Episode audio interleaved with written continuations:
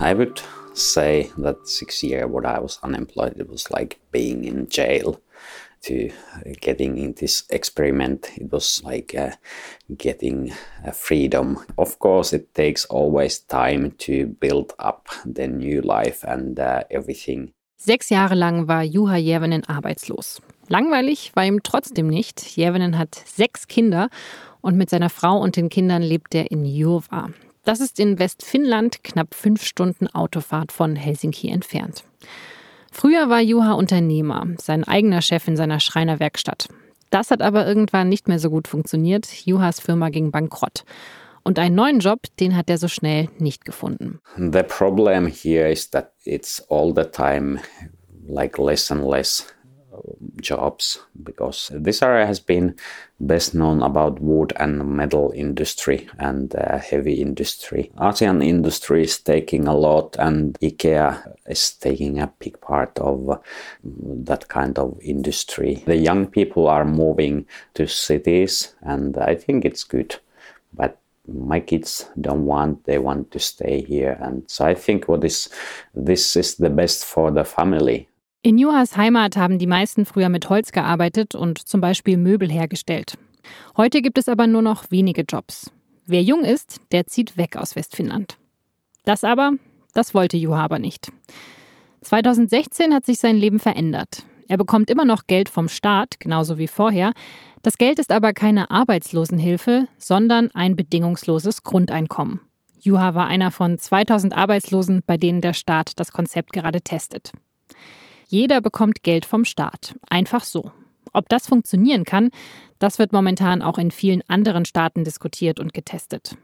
Es ist die Lösung für eine digitalisierte Arbeitswelt, verschlankt unseren bürokratischen Sozialstaat und macht die Menschen frei.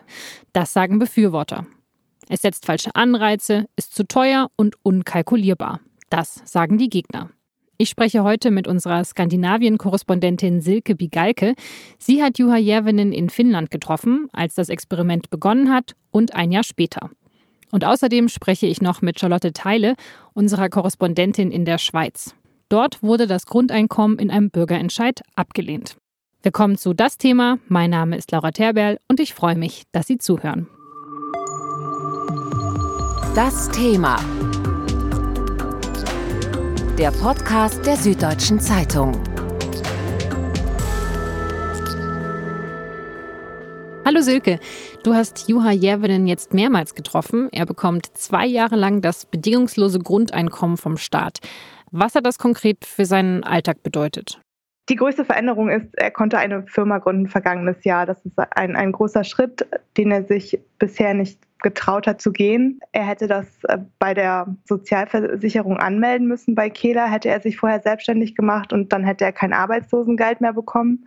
Wäre also sofort darauf angewiesen gewesen, dass diese Firma auch funktioniert. Und so hat er jetzt jeden Monat 560 Euro, die er bekommt, egal was er mit der Firma einnimmt oder nicht einnimmt. Und das gibt ihm eben die Sicherheit, auszuprobieren, ob diese zweite Firma jetzt besser funktioniert als die erste. Wenn du jetzt mal Juhas Leben vergleichst, bevor er das Grundeinkommen bekommen hat, was hat sich konkret verändert? Juha macht im Prinzip das Gleiche, was er auch schon all die Jahre vorher gemacht hat. Der Unterschied ist, dass er jetzt Rechnungen schreiben kann und dafür Geld bekommt. Also er schnitzt Holztrommeln, die er über das Internet verkauft und wo er sagt, dass er tatsächlich große Nachfrage hat und Anfragen aus aller Welt bekommt. Seine zweite Idee ist, Videos zu drehen. Auch das macht er schon seit Jahren. Äh, kleine Werbespots oder Bildungsvideos hat er gedreht ähm, oder für Vereine und Chöre auf Hochzeitsfeiern. Genau, dann wird er jetzt ja finanziell viel besser dastehen, weil er jetzt noch zusätzlich Dinge tun kann und mehr als diese 560 Euro im Monat verdient. Richtig, er zahlt sich auch selber keinen Gehalt aus, sondern im Moment investiert er alles, was er einnimmt, in seine Ausrüstung, also in Schleifmaschinen für die Trommeln oder eine Kameraausrüstung und Stative. Also 560 Euro, da kommt man bei sechs Kindern ja nicht weit. Wovon lebt er denn eigentlich sonst? 560 Euro, das ist, glaube ich, ein Mittel, das die Arbeitsagentur ausgerechnet hat. Aber das ist so ungefähr das, was man als Arbeitsloser bekommt. In Finnland gibt es dann aber noch viele andere Leistungen, die dazukommen, also Kindergeld, Wohngeld. Bei Geringverdienern gibt es eine Art Einkommenssubvention. Also es setzt sich aus vielen kleinen Leistungen zusammen und mit sechs Kindern bekommt er dann natürlich relativ viel Kindergeld. Du hast ja Juha auch besucht in seinem Zuhause in Westfinnland. Wie kann man sich das vorstellen? Also der hört sich so ein bisschen an wie so ein Lebenskünstler, oder? Er ist ein Kreativer, der irgendwie ganz viele Ideen hat und der bestimmt nicht faul ist und ähm, die immer irgendwas tut. Das heißt auch diese ganze Frage, macht es die Leute faul oder motiviert es sie mehr zu tun, wenn sie ein Grundeinkommen bekommen, war bei ihm eigentlich von Anfang an beantwortet. Was ihm vielleicht ein bisschen fehlt, ist der Geschäftssinn. Also er, er tut sich schwer damit, Rechnungen zu schreiben und Geld zu verlangen und auch genügend Geld zu verlangen für seine Leistungen. Das weiß er aber auch selber. Aber insgesamt hört sich dieser Juha jetzt an wie so ein Musterteilnehmer. Also der hat schon so richtigen Unternehmensgeist und da war jetzt quasi das Grundeinkommen nur der Funken, der gefehlt hat, damit er jetzt so richtig durchstartet. Juha ist tatsächlich kein Musterteilnehmer, sondern eigentlich ein sehr ausgefallener Teilnehmer, der gar nicht wirklich repräsentativ wohl auch für diese Gruppe an, an Arbeitslosen auf die das Experiment abzielt, steht. Über die anderen Teilnehmer weiß man leider nicht viel bisher, weil das Experiment ja anonym ist und auch noch nicht zu Ende. Das läuft noch bis Ende des Jahres. Es sind äh, ein paar andere Teilnehmer an die Öffentlichkeit gegangen. Die wenigen, die sich gemeldet haben, haben unterschiedliche Geschichten erzählt. Die meisten konnten dann durch das Grundeinkommen Jobs annehmen, die sie vorher nicht angenommen hätten, weil sie entweder zu wenig eingebracht hätten, sodass sich das nicht gelohnt hätte, dafür die Sozialversicherung äh, zu riskieren oder die nur zeitlich begrenzt waren oder vielleicht Halbtagsjobs waren, also Jobs, von denen sie alleine nicht hätten leben können. Dafür bekommen 2000 Arbeitslose jeden Monat 560 Euro, steuerfrei und bedingungslos. Die Regierung will damit testen, ob so ein System Verwaltungsaufwand spart und ob es Menschen dazu motiviert, auch gering bezahlte oder zeitlich begrenzte Jobs anzunehmen. Denn das Grundeinkommen bekommen sie im Gegensatz zum Arbeitslosengeld auch gezahlt, wenn sie kleinere Zusatzjobs annehmen. Weil es nur mit Menschen getestet wird, die sowieso Unterstützung vom Staat beziehen, ist es streng genommen mehr eine bedingungslose Arbeitslosenhilfe als ein bedingungsloses Grundeinkommen. Eine Expertengruppe hatte eigentlich dazu geraten, das Experiment viel größer anzulegen. Man wollte das Grundeinkommen mit verschiedenen Altersgruppen testen und nicht nur mit Arbeitslosen, sondern auch mit Geringverdienern und mit unterschiedlichen Geldbeträgen mal 550, mal 650 und mal 750 Euro. Dafür reichte das Budget aber nicht aus. Kritik am Experiment kommt eigentlich von allen Seiten. Gewerkschaften, Sozialdemokraten, Denkfabriken, Liberalen. Zu teuer, zu kleinteilig, nicht aussagekräftig, nicht freiwillig, nicht zweckmäßig, nur ein PR-Stand. Die Expertengruppe hat empfohlen, noch weitere Tests dran zu hängen. Aber bis jetzt ist noch nichts entschieden worden. Silke, dieses Experiment wurde ja von allen Seiten kritisiert. Ähm, wie ist es denn jetzt schlussendlich gelaufen? Weiß man das schon? Das weiß man noch nicht. Wenn das Experiment ist noch gar nicht vorbei, das läuft noch bis Ende des Jahres und danach wird Kehler Ergebnisse auswerten. Das Experiment ist viel kleiner ausgefallen, als sich das die Wissenschaftler gewünscht hätten. Und die haben dann sofort gesagt, okay, dann wollen wir aber verlängern oder dann wollen wir noch mehr Experimente hinten dranhängen. Und die Regierung will jetzt erstmal abwarten, was überhaupt rauskommt beim ersten Experiment. Das sind im Moment drei Parteien, von denen eigentlich nur eine hinter dieser Grundeinkommensidee steht. Das ist wahrscheinlich auch ein, ein Grund dafür, warum es erstmal nicht weitergeht. Wenn eigentlich nur eine Partei von dreien dahinter steht, also wieso hat dann gerade die jetzige Regierung dieses Experiment angefangen? Es war auf jeden Fall das Wunschkind der Zentrumspartei die auch den Premierminister stellt. Und der war früher Unternehmer und der führt auch Finnland so ein bisschen wie ein Unternehmen und überlegt sich, was kann ich machen, um Finnland effektiver zu machen und dieses ganze System, diesen großen Staatsapparat preiswerter und Leute wie Juha dazu zu bringen, Unternehmen zu gründen.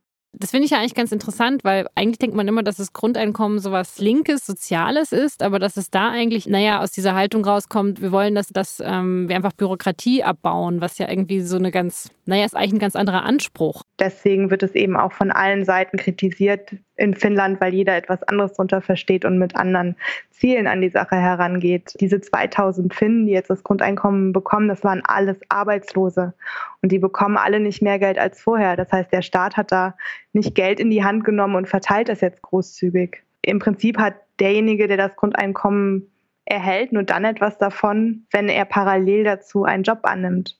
Wie gut steht das Land denn überhaupt wirtschaftlich da? Also Finnland ist ja eigentlich kein besonders reiches Land, oder? Das kommt darauf an, mit welchen anderen europäischen Ländern man Finnland vergleicht. Im, unter den nordischen Nachbarn steht Finnland auf jeden Fall schlechter da als jetzt Schweden oder Norwegen. Die Arbeitslosenquote ist relativ hoch, was eben immer noch daran liegt, dass Finnland früher einmal einen großen Konzern namens Nokia hatte, in dem sehr viele Finnen beschäftigt waren und an dem viele andere Jobs mit dranhingen. Und dann kam die Nokia pleite und davon hat sich Finnland immer noch nicht ganz erholt. Seither sucht im Prinzip ähm, Finnland nach einem neuen Weg, um diese Lücke zu füllen, mit neuen Unternehmensideen, aber auch mit einer neuen Struktur für den Sozialstaat, der eben wie in allen nordischen Ländern sehr großzügig ist. Also der Staat versucht irgendwie so ein bisschen neue Struktur aufzubauen. Was wird denn außer diesem Pilotprojekt Grundeinkommen noch getan? Das ist eigentlich das Interessante. Es laufen schon die ganze Zeit über Reformen und viele davon gehen eigentlich von dieser Grundeinkommensidee weg. Stattdessen hat die Regierung jetzt zum Beispiel eine Reform für das Arbeitslosengeld eingeführt, indem sie sagt, ihr bekommt nur Geld, wenn ihr zwischendurch auch kleine Jobs annehmt. Das heißt, diese Reformen dieser konservativen oder liberal-konservativen Regierung gehen eher in die entgegengesetzte Richtung und wollen die Menschen nicht durch Bonbons dazu bringen, Jobs anzunehmen, sondern äh, indem sie sagen, wenn ihr es nicht macht, bekommt ihr was abgezogen. Und das ist schon durch? Das ist schon eingeführt? Das ist äh, eingeführt seit Anfang Januar müssen jetzt Arbeitslose, ich glaube, innerhalb von drei Monaten eine gewisse Zahl von Stunden arbeiten und dafür auch Lohn bekommen, damit sie die volle Arbeitslosenhilfe bekommen. Das wirkt auf mich dann ja fast so, als ob dieses Pilotprojekt eher so ein kleines Ablenkungsmanöver ist. Die ganze Welt schreibt über das Grundeinkommenprojekt in Finnland, aber eigentlich führen sie still und heimlich was ein, was in eine ganz andere Richtung geht. ja, und nein. Das, was jetzt passiert, das ist eine Reform des bestehenden Systems. Das Grundeinkommen wäre ein völlig neues System. Das heißt also, man versucht jetzt gerade im Prinzip mit äh, den Strukturen, die man hat, irgendwie Lücken zu stopfen und zu reparieren und kleine Verbesserungen einzuführen. Aber eigentlich möchte Finnland das gesamte System überholen und neu gestalten. Das Medieninteresse aus dem Ausland, das war ja wirklich enorm. Ist es denn auch in Finnland so? Also ist die Aufmerksamkeit für dieses Projekt im Land genauso groß wie, wie international? Am Anfang vielleicht ja, inzwischen nicht mehr. Es ist, es ist, eigentlich ja nur ein Test und es sind nur 2000 Teilnehmer. Und es ist aber das erste Experiment weltweit, das in diese Richtung geht. Deswegen gibt es so viel Aufmerksamkeit aus dem Ausland. Für die Finnen ist es jetzt aber nichts Neues mehr. Die haben sehr viel schon über dieses Experiment gehört und viele sind eben auch enttäuscht, dass es erstmal bei diesem relativ kleinen Test bleibt. Deswegen ja, aus dem Ausland äh, gibt es viel mehr Interesse als heute in Finnland. Was hast du so für einen Eindruck? Wem wird dieses Projekt oder wem wird dieses Experiment am Ende mehr helfen? Also den Befürwortern des Grundeinkommens oder den Gegnern? Es wird den Befürwortern mehr helfen, weil es einfach erstmal Fakten schafft. Also sehr begrenzt natürlich, gültig für ein kleines Experiment, aber es wird darüber geredet, was früher ja einfach nicht so war. Also es wird darüber diskutiert, über Vor- und Nachteile und ich glaube, dass das für eine ganz neue Idee immer erstmal den Befürwortern hilft. Nicht nur in Finnland wird mit dem bedingungslosen Grundeinkommen experimentiert. In Ontario in Kanada gab es ein Pilotprojekt, das allerdings schon nach einem Jahr anstatt nach drei Jahren beendet wurde. Es wurde von der neuen konservativen Regierung nicht unterstützt. In Italien liefen in einigen Städten bereits Pilotprojekte. Gerade versucht die neue Regierung, es landesweit einzuführen. Und in Großbritannien und den Niederlanden will man bald ebenfalls Pilotprojekte starten. Die Schweiz ist gleich einen Schritt weitergegangen und hat 2016 ihre Bürger über das Grundeinkommen abstimmen lassen. Und die Schweizer, die haben abgelehnt. Nur 20 Prozent haben sich für das bedingungslose Grundeinkommen ausgesprochen. Trotzdem wird im Land weiter über das Konzept diskutiert, frei nach dem Motto, nach der Abstimmung ist vor der Abstimmung, wie die Anhänger sagen würden. Wo steht die Debatte jetzt, zwei Jahre später? Darüber spreche ich jetzt mit Charlotte Teile. Sie ist SZ-Korrespondentin in Zürich. Charlotte, das bedingungslose Grundeinkommen hört sich ja erstmal sehr gut an, eigentlich für den Einzelnen. Wieso haben damals so viele Leute sich dagegen entschieden? Also ich glaube, die Schweizer haben ein sehr, sehr hohes Sicherheitsbedürfnis. Und das hat man auch an dieser Abstimmung gesehen. Das wurde als ähm, sehr gefährliches Experiment und als ähm, Angriff auf die Schweiz eigentlich ähm, von den Gegnern bezeichnet. Und das hat, glaube ich, große Wirkung gehabt. Also man hatte das Gefühl, da sind Leute am Werk, die können vielleicht nicht richtig rechnen oder die haben da irgendwelche Träume und Ideale und Utopien, aber was da dann wirklich sich umsetzen lässt, das kann, man überhaupt nicht absehen. Und nur weil irgendwie mal ein Experiment in einem Dorf in Nigeria geklappt hat, machen wir das jetzt sicher nicht zu unserem Staatsprogramm. Aber wenn ich jetzt ein großes Sicherheitsbedürfnis habe, dann ist doch das Grundeinkommen gar nicht so schlecht für mich, oder? Das ist doch die totale Absicherung. Auf eine Art hast du recht. Also man, das ist natürlich so. Es ist eine Absicherung, unter die man nicht fallen kann und das kann einem auch ein sehr gutes Gefühl geben. Aber die Umsturzszenarien, die da immer mit einhergegangen sind, dass man gesagt hat, das ist ein völlig anderes System. Und da hat man, glaube ich, einfach Angst, dass das, was danach kommt, nicht so gut funktioniert, dass es am Schluss ganz großer Verlust ist. 80 Prozent der Schweizer haben sich dagegen entschieden. Wer ist für dieses neue System offen und wer eher überhaupt nicht? Ja, eine Beobachtung, die ganz lustig war, ähm, hier in Zürich in den Kreisen 4 und 5, also so in der Zürcher alternativen Innenstadt mehr oder weniger, hat das Grundeinkommen gewonnen. Also hier haben sogar mehr als 50 Prozent der Leute dafür gestimmt. Das ist natürlich absolut klar, dass das aus einem Milieu kommt von Leuten, die sich ausprobieren wollen und die finden, das ist für die persönliche Entwicklung wichtig und die ganz neugierig sind, wie es ihnen gehen würde, wenn sie jetzt doch nochmal Musik studieren würden oder so. Also bei dieser Gruppe resoniert das total stark, aber das ist natürlich auch sehr, sehr, eine sehr, sehr privilegierte Position. Ist so ein bisschen eine Schräglage da drin, weil die Leute, die es unbedingt haben wollen, die gehen eigentlich jetzt schon nicht so richtig arbeiten oder machen halt Projekte oder ähm, kriegen noch Geld von den Eltern oder kriegen ein Stipendium oder was weiß ich. Also leben jetzt schon nah am Grundeinkommen und die, deren Lage sie massiv verändern wollen und wo sie das Gefühl haben, da ist ganz große Not und da muss sich unbedingt was tun. Also die Leute, die stumpf, wie man so sagt, ihrer Arbeit nachgehen und da keinen tieferen Sinn da drin sehen, sondern halt Geld verdienen wollen, die können jetzt mit dem Grundeinkommen überhaupt nicht viel anfangen.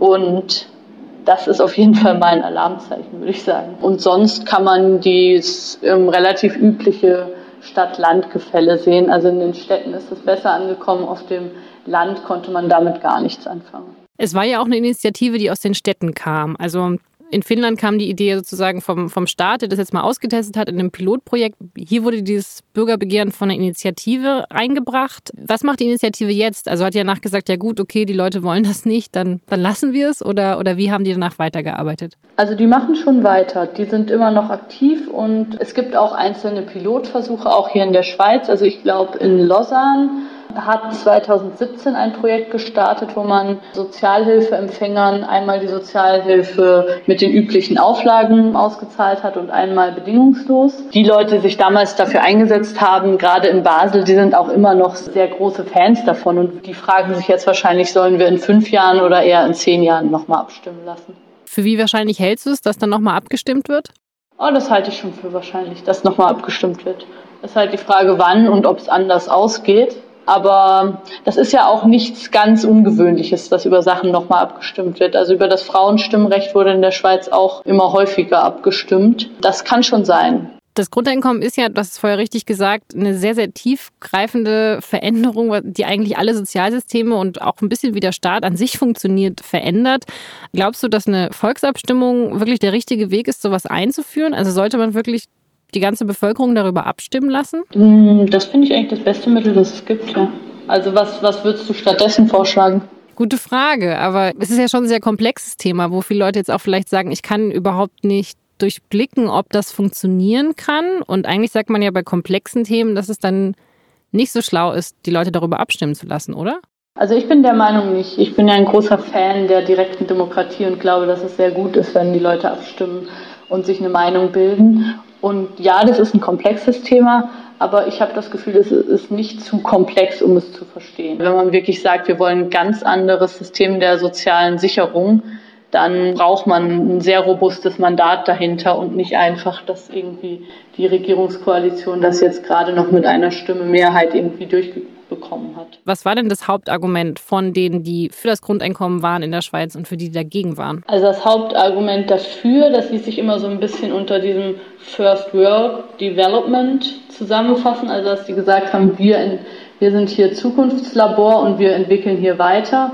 Und Sie haben natürlich irgendwie recht, dass die sozialen Sicherungssysteme auch in Deutschland, also in vielen Industrieländern, die kommen aus einer ganz anderen Zeit. Also die kommen aus der Zeit von Bismarck zum Teil, wo eben Arbeitslosigkeit die größte Katastrophe war und es klar war eigentlich, dass man 40 Jahre bei einer Firma arbeitet. Und heute funktioniert das anders. Viele Leute heute arbeiten in Projekten und in häufig wechselnden Jobs und auch Ortswechseln und so weiter dass da so ein Netz, unter das man nicht fallen kann, eigentlich keine schlechte Idee ist. Und da hatten sie, glaube ich, bei vielen, also zumindest hier in Zürich, in, in der Innenstadt hatten sie da, glaube ich, wirklich einen Punkt damit, dass die Leute gesagt haben, doch, das bildet eigentlich meine Arbeits- und Lebenswirklichkeit besser ab als zum Arbeitsamt gehen und irgendwelche Jobs angeboten kriegen, die gar nichts mit dem zu tun haben, was ich gelernt habe und so weiter. Und das Argument dagegen? Das stärkste Argument dagegen war, glaube ich, einfach die Unsicherheit.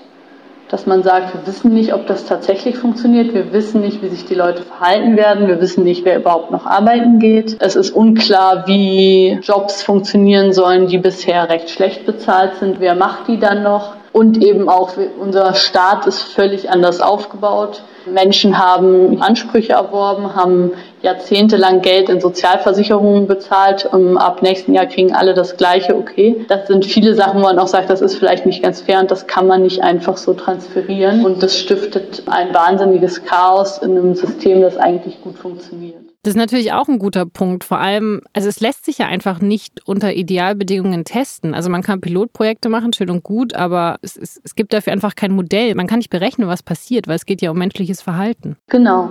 Die haben ja auch immer gesagt, wir schlagen eine Wette vor.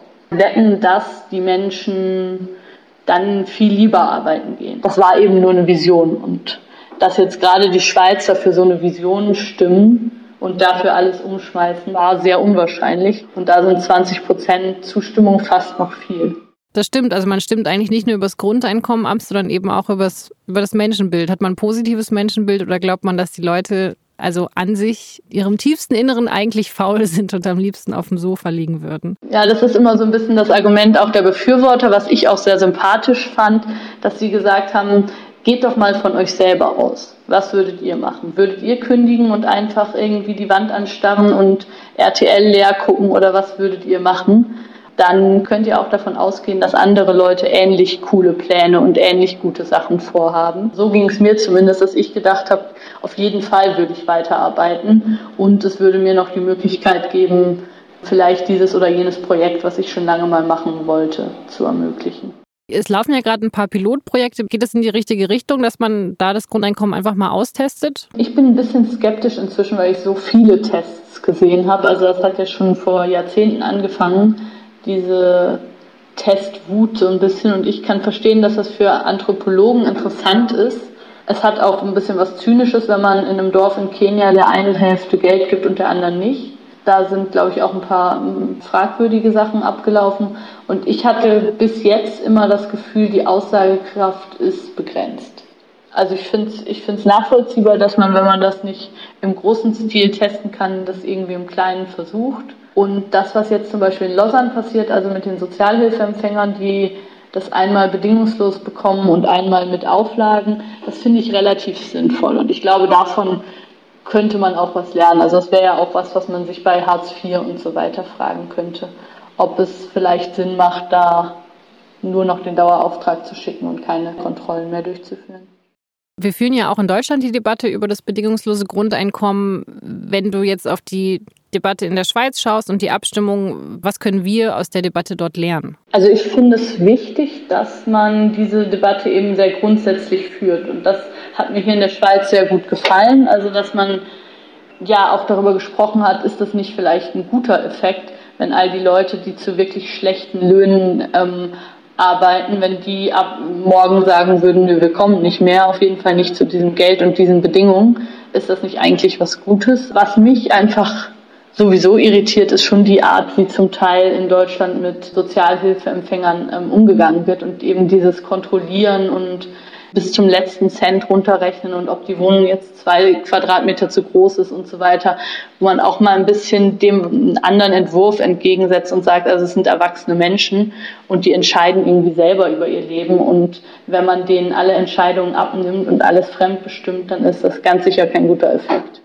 Was glaubst du denn persönlich? Also wir haben schon darüber gesprochen, dass es eben eine gewisse Unsicherheit ist, weil man nicht so ganz weiß, was passiert, wenn man dieses Grundeinkommen einführen würde. Inwiefern würde sich unsere Gesellschaft verändern? Also ich glaube tatsächlich, es würde sich am unteren Rand der Gehälter würde sich was verändern.